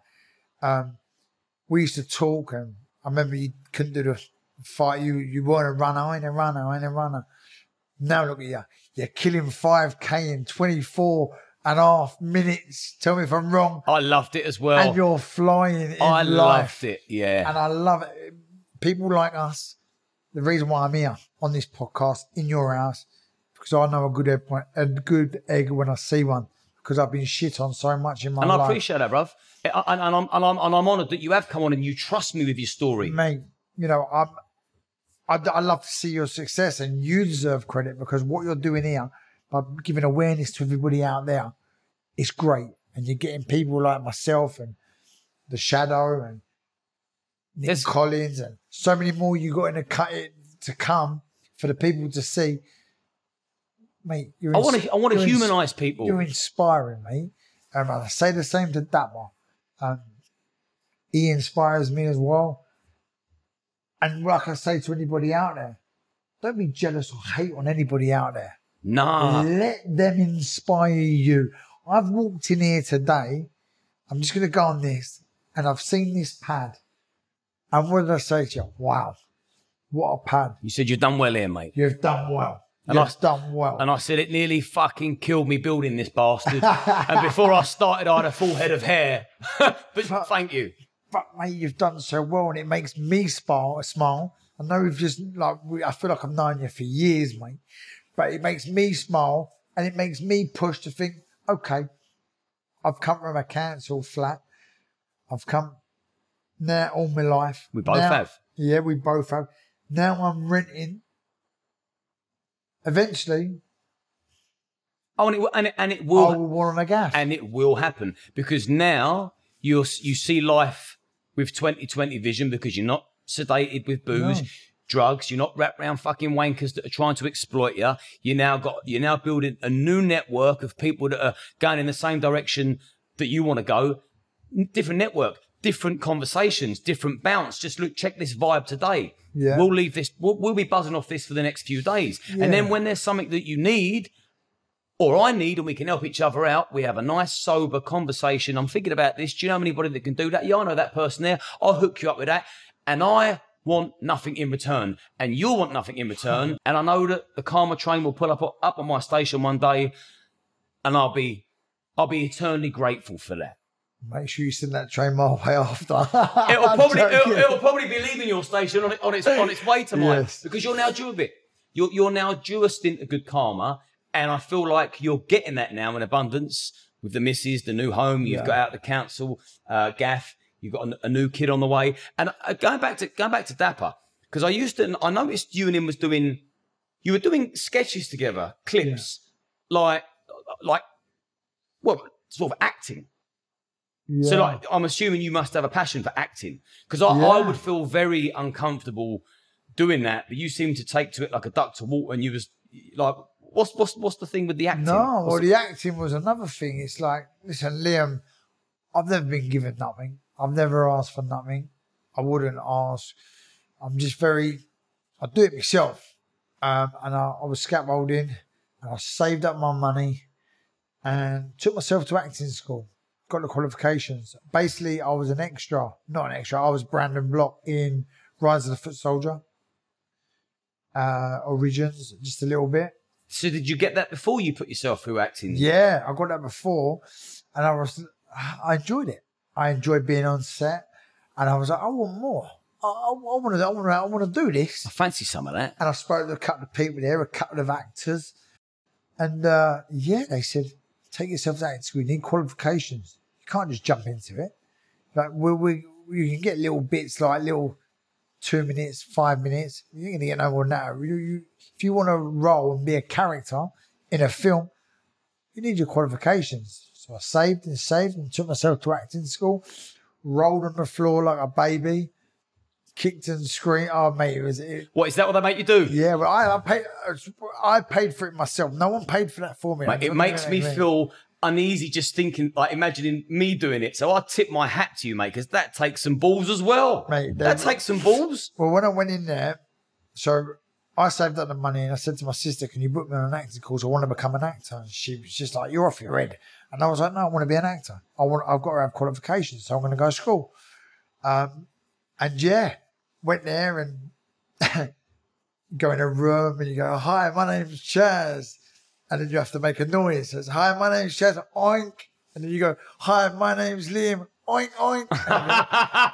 it was it was bad. Here an oink, there an oink, everywhere an oink, oink. the teacher go all of a sudden you go, Chas, you're a two year old baby, you can't get your sweet off the shelf.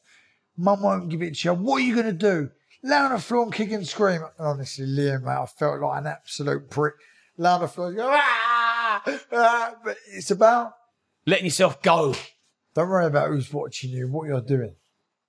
I bet that's liberating. Oh, It takes it takes kahunas to do that Oh, because we're all more self conscious than we pretend that we are, and that's just got to be like I actually feel free. yeah. Like inhibitions have gone, and you're losing your inhibitions without having to use drugs or drink to do Yeah. so. No, yeah, that's There's your buzz. The buzz was there. you There's know, your buzz an- that you're searching for. we had an exam. To, to, two people failed. Um, and yeah, I was waiting for being there. He was like, Chas Symonds, congratulations, you passed. I was just like, everyone was looking at me. I'm going, fucking yes, fucking some of that, yes. Lovely. I was going mad. Um, been in a couple of little films at the minute. Um, one was Dappers, another one. Um, so So he's including you in his projects. yeah, he's Good man. helping me. Listen, he, he Good helps me, um, and I help him. We help each other. You know, um, he, he's he's good, and he, he he's he's doing well in his sobriety, and he's doing well in life. And I wish him all the best. Yeah, I do. I don't want to see. I wish everybody the best, if I'm honest. 100%. If you're a good soul, I hope you win. And I hope you win big. And I hope you win bigger than me because I love watching people fly. Yeah, I love it. And, and, and do you know what? And if I see you down on your knees or down on your luck, if I can, if my cup's overflowing, I'm going to reach my hand out and I'm going to fucking pull you up. love that. And Love that's that. how That's exactly we need more men to adopt that attitude. Stop thinking you need to stitch people up and fuck people over to get ahead of the game. That's not how it is. If you do, you've had a touch, you're lucky. But karma, karma will come back and bite you on the arse. The name of the game is to support and build other people up. And it just comes around and the, these big positive roundabouts keep coming your way and opportunities and love and stuff. And you never know. Like, just I know it's a cliche about, you know, being kind, and a lot of the wankers that sit there and hashtag be kind on their social medias haven't got a kind bone in their body. But if you can, help a brother out. Yeah, Help, 100%, help a brother out. Do you know what? I've just had this, just had this vision of how far you've come. You've gone from standing up in a group saying, Hi, I'm Chas Symonds. I'm a cocaine addict. To hi, I'm Chas Symonds in an acting class full of people, full of confidence, with no inhibitions, saying oink oink. Yeah, what? Oh, it makes me feel good. And so, Um, and so it should because that's awesome, man. That's uh, yeah, that's you look- that's light years away. That's light years away. That's that is such a gulf between.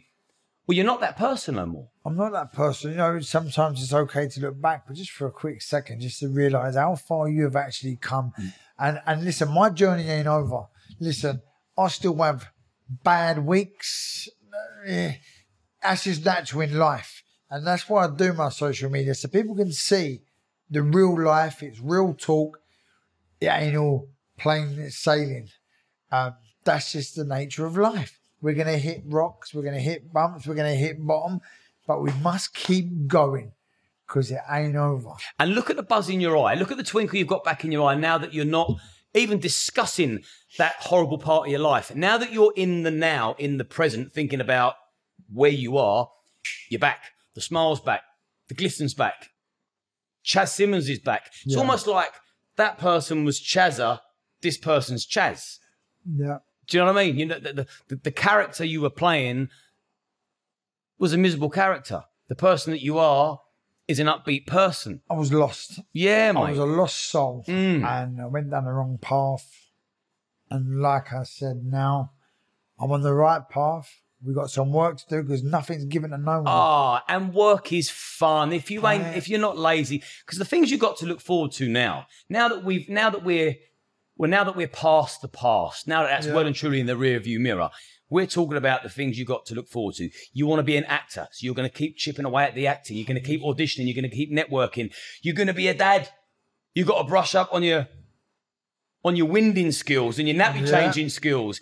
you, you, you, you've got a, a lovely woman in your life, so you've got to be working on your relationship, and it's Yeah. all positive energy, and you have to take positive steps, and you have to be a more positive person because your your mood is now going to affect the room, and you've also got another bare knuckle boxing fight come up. We've not even touched base on your on, on your bare knuckle boxing. Yeah. So you went from all those dark ups and downs, amateur, professional boxer, then you went down the, the rabbit hole of drink and drugs and depression, and then bam, you've come back, you've risen from the ashes, and now you've taken to to bare knuckle boxing. I mean, you really are off your head. That's the most, that's one of the most craziest things you've done. And I thought, What's what's that about? it's in your blood. It's in me. It's in me. You're a fighter. I'm a fighter. It's that's the only thing I got left from what's been with me from day one. You know, it's hard to explain. A, a fighter will tell you, a boxer will tell you. It's hard to let go. Mm. And I let go of the boxing. I boxed for a world title, I must say. I got a draw. And I got robbed. So I quit. I retired. And I felt lost. I felt lost. You felt lost. You felt like there was something missing because you weren't fighting anymore. Yeah. Even though you was sort of back on track, business was going, everything was in, in its place, but you just felt there was one thing missing. Five years ago, five years of being retired. And I just, You need the combat. I was missed it. You need the combat. I need something to train for. I need, I need, I miss it. Yeah, I, ju- it's hard, it's hard. But you, but, but you haven't chosen gymnastics or bodybuilding. You've chosen combat. I thought I'd go with the hardest sport out there, and that's the bare knuckle boxing. I thought I'd test myself for that. Um, And how are you enjoying it? It fucking hurts. Oh. um, I bet it fucking hurts. no, I love it. I had Dominic Negus. Um, you know Dom? Dominic Negus. No. He was on. Um, Has he got tattoos on his face? nah, Dominic Negus was on Danny Dyer's Hardest Men from Essex.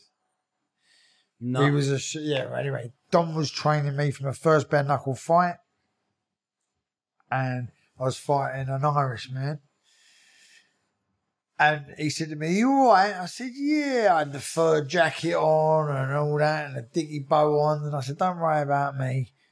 I said, "He, he ain't a boxer." I said, "I'm going to box his head off." Well, I went out there and he broke me nose, split me eye. I come back in the first round. He went, "What happened?" I went, "I don't know, but this fucking hurts." he didn't have gloves on. Um, yeah. and then I lost that on the majority. Um, was it a shock to the system to go from like traditional Yeah. boxing with was it eight ounce gloves you wear Yeah, eight ounce gloves. and then you go from that to no Yeah, to gloves, no gloves. different ball game, It's a different ball. game. hand speed, more furious. Listen, it's yeah, it's brutal. That's Mm. all I'm gonna say. It's brutal when it hurts and you hear the crunch when your nose gets broke. You go, oh, that's my nose. You don't just hear it; you can feel it and taste it. Oh yeah, but um, I mean, I've had I've had plenty of whacks over the years for like fighting out on the street, but but, it's a buzz, isn't it? it is a it is a buzz. But I don't think I'd enter into a ring out of choice. I've had uh, all the, the all the fights I've been in is because I had to be in them, and I didn't Yeah. really choose to be there. But I think actually arranging and purposefully being in a place where you're going to exchange blows bare knuckle that takes a different kind of breed. I mean, I fucking love it and respect anyone that does it. Me, I think, you know what? I think I'll save that for when I'm in a real tight spot rather than choose to do it for fun. That's nuts. Yeah. Um, so I fight. I was fighting for an English company, and everyone wants to get over and fight for BKFC American. Right. It's like the UFC, Yeah, yeah, but yeah. in bare knuckle, the BKFC is like the UFC, you know. And everyone wants to get out there and fight for them. And anyway, I had a uh, Dan phone me up, O'Reilly. O'Reilly, that one, and he said, "I just had a message. Do you want to fight in that BKFC?" I said, "No way, you're joking, didn't you?" He said, "No." He said, "They're interested." I said, "Yes." Tell me, whoa, whoa, whoa, whoa, whoa. Let me send you the fella they want you to fight, mate. I said, I don't care. I don't want to know. Tell him yes. He went, wait, I'll send it to you. He sent it to me. I went like that for two seconds, turned it off. I went, yeah, but I'll fight him, mate. Yeah. Tell him yes. Went, are you sure? I said, yeah, tell him I'll fight him. Anyway, no, I didn't want to know about the fella. I didn't want to know nothing. Well, I've gone to the weigh-in and he started going like this. He's going to kill me. Hey, hey, he's Spanish, Argentinian he was. And everyone kept going to me, Chas, you, you all right? You do know about this. I don't want to know. I don't want to know. He'll find out. Um, yeah, after he was king of the streets, unbeaten. That's anything Oh, that's goes. naughty. Headbutt elbow. He was the Yeah. one famous on Facebook for doing the headbutt in the geezer. Uh, he was unbeaten in bare knuckle. The man was an absolute animal. We can't get a fight. Because no, no one wants to fight No him. No one wants to fight him. but everyone was trying to tell me, but I, I knew I knew that's what I was going to. I didn't know they was going to tell me that. I thought they was going to tell me he's a little bit naughty, Chas, and be careful. Hmm. But I didn't want to hear it. I didn't want to know. I didn't want to no negativity. I'm going out there for a fight. I don't care. I'll fight on the biggest platform in the world. This is me. I'm going to shine. But I never. But God, did we have a fight? It was. Listen, I'll give him as Was much. that one as of he- your two losses? yeah, I'll give him as much as he give me. And that BKFC after, they phoned me up and they said, We want you back. So there was my platform to get on the on the Americans. You know what I mean? Brilliant. I showed art and I stood there toe to toe with the geezer. Um, he dropped me at the end of the second round. I got up, but the referee waved it off. But I was ready to go again. I had split face all open. Oh, you know, it was great. I think anybody out there would admit that although on the scorecard it said a loss, the fact that you got in there and had it with this machine, oh, mate. that's a win. It's like P- Picasso had drawn. That's a body. win. That's a, that's a win. yeah, so And so that was so that so that was that one. I tell you who else I like. I know I, I, I- Danny Christie. He's another one that He's I, top. He's top of the bill on the. I 30. think he's brilliant. I, I like his story. I like what he stands for. I like how he articulates things. I like his moral compass. I'm, uh, yeah, I'm, I'm, I'm a fan of his. So you have you? Do you know Oh, I him? know Danny. Danny's a lovely geezer. He wants me to come up and see him. He said to me before, "Come up, stay at my house." Danny's a diamond. Well, we've touched base on that as well. So maybe we can incorporate the whole thing and we can go for some runs together. We're all on the straight and narrow. Yeah, Danny's. Yeah. Danny's a great guy, a great fighter. Um, he's like me. He's, He's a, he's a scaffolder. He's an inspiring guy. He's come from. I won't talk too much about him Yeah. because I, I want to get him here. yeah, I'd like he's, he's welcome in my house. He's welcome to stay at my house, or I'll go up there to where he is. yeah, But uh, definitely. yeah, it's good to know that, that, you, that you feel the same way about him. So your next fight coming up. Next fight is I don't even want to mention the geezer's name. Um, Don't lock what you. There's there's a personal beef. ben Woods. Ben Woods. No. Ben Woods. I don't really follow the scene. Oh, sorry, sorry, sorry. He changed his name to Ben Hatchett. Oh, I see. Oh, okay. Sorry, sorry, so, sorry, Ben. Sorry, I didn't mean to What? No. Ah. Do you know what? Th- This is probably going to go out after. The, when, when, when is the fight? 30th of September. This this could come out just before or just after. But um, Be interesting. Yeah, I'm just yeah, well, thinking. listen, we've had beef for the last three years. Um, he got out of jail and so forth. We never seen eye to eye. I'm not going to go into it. Listen, I've, like I've said on social, talk's cheap. I've had enough of the slagging up and all this. We was meant to fight and I broke me. I remember you broke your hand. I broke my hand. Yes. I broke my hand. I went to hospital and I had to get a doctor's note and I had to show to prove that I broke my hand he thought I pulled out of a fight. The fella is just an idiot. He thinks he's a Char- he goes on like he's Charles Bronson. He's not because he escaped out. No, he escaped out of um, Broadmoor and went on the roof. Um, So this is a this is a grudge match, I- and for the fans, they're the best matches, aren't they? listen, if we've already had the fight, listen, after we've had the fight, I'll put my hand out, I'll shake his hand like a man. We've set our differences. But at the minute I ain't had the fight, I think the geezer's a bully. I know for a fact. Um, I can't stand him. I'm going to absolutely teach him a lesson. You know, he, he's saying that I'm an old man and he's going to do this and he's going to do that. I say so. He's younger. Yeah, listen, I don't like the fella. He, he, he took a kid's life with a knife, and everyone wants to give him this respect and this big, oh, he's, he's, he's a reformed character. No, he's not. The geezer's a sausage. He's a bully. He goes on social media, I don't know, to try and get gifts and all this money on TikTok and that. The, I, I, he's under my skin. He's under hmm. my skin. I want to teach him a lesson. And what's his name? Ben Hatchett. So if I can follow him and You can follow him, mate. He's just an absolute. because I always reserve judgment until I've yeah. spoke or met met the person. I wish him all the best after I fight him. I wish him in recovery. I wish him on sober, being sober, taking, stop taking drugs. You know, don't try kidder kidder. I know, I know what channel he's on, but I'm fed up with him. Keep bringing my name, keep slagging me, keep telling lies and believing his own lies. The boy's deluded. We got beef. We're going to sort it out like men, shake each other's hand after, go our separate ways. And if he needs help, the sort of man I am, I'll help you, Ben. I'll help you get sober. I'll help you get away from drugs because there's more to life. And I don't want you to go down a path I went through, even though how much I don't like you. I'll still help you. That is honourable. That is honourable. Okay, so I'm going to look into him. I'm, I'm sure people that, that follow the, the bare knuckle will know who Ben Hatchett Yeah. is, and they'll probably know about the beef between the two of you. And everyone's probably looking forward to this this this grudge fight. match. It's going to be one of the biggest fights in Britain. Yeah, I'll make sure. I'll make sure I'm watching that. So apart from the grudge match you've got coming Yeah. up, I'm assuming you're going to train like an absolute beast for that.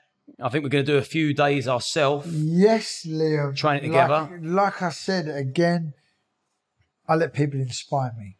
I don't hate on anybody or envy anybody. And with you, the way you're going at the minute, you're a lot fitter than me. And I put it to you. I said, mate, I want to go Spain for a training camp um, to get fit, lose some weight, and right work. And here we are. After this podcast, we're on a plane. And that is what you didn't see coming. From this podcast, we've got. To, I'm, I'm looking at my watch. We got to catch a flight in about three hours. We got. To, we got to be at the airport in an hour. So I think this is a good note. What just? I can't wait to come and train with you. To, I'm gonna be because you got to remember, I'm now training with a, with a professional athlete. Whether you're, You know, I feel the way is we're going to push each other. I'm in the zone. other. You need to be in the zone. I'm in the zone. We're going to go out there. feed off gonna, each other. We're going to train our bollocks off. We're going to reminisce. We're going to get some great content to push these guys out there. Inspire let- 'em. Inspire them to let them know we can do it. Two council kids and look at us now. Yeah, mate. Who would have thought it, eh? We're going out there. We're now to- doing 5k on the beach in Spain. 10 years ago, we'd uh, have, we'd been pissed out and not falling asleep Oh, on the beach. if in we were going to Spain five years ago, well, I can imagine Yeah. how, how, how it would have gone. There'd have been no running, that's for sure. But yeah, definitely. And my lot out there, stay tuned to Liam's socials, the links, hit them all. Check him out because this guy is inspiring. And what, what's next for you, Chasa? Before we wrap it up, what is next for you? What do you want to do with your life? With with my life, um, I want three trucks out working. I'll always work. Um, And what's your company called? real talk clearance. Real Talk Clearance. And you say you go and take people's junk, Ru- scrap rubbish, metal. clear houses, garages, building sites, anything that you want removed, we'll remove it. So you want to get a fleet of trucks. A fleet of trucks. I've got two. I want one more. Um, uh, yeah, I want to carry on with my acting. acting, expanding your business, becoming a father. Thank you for coming on and sharing that Thank with me. me. I thoroughly enjoyed it, and I will see you guys next time on the Dozen Podcast.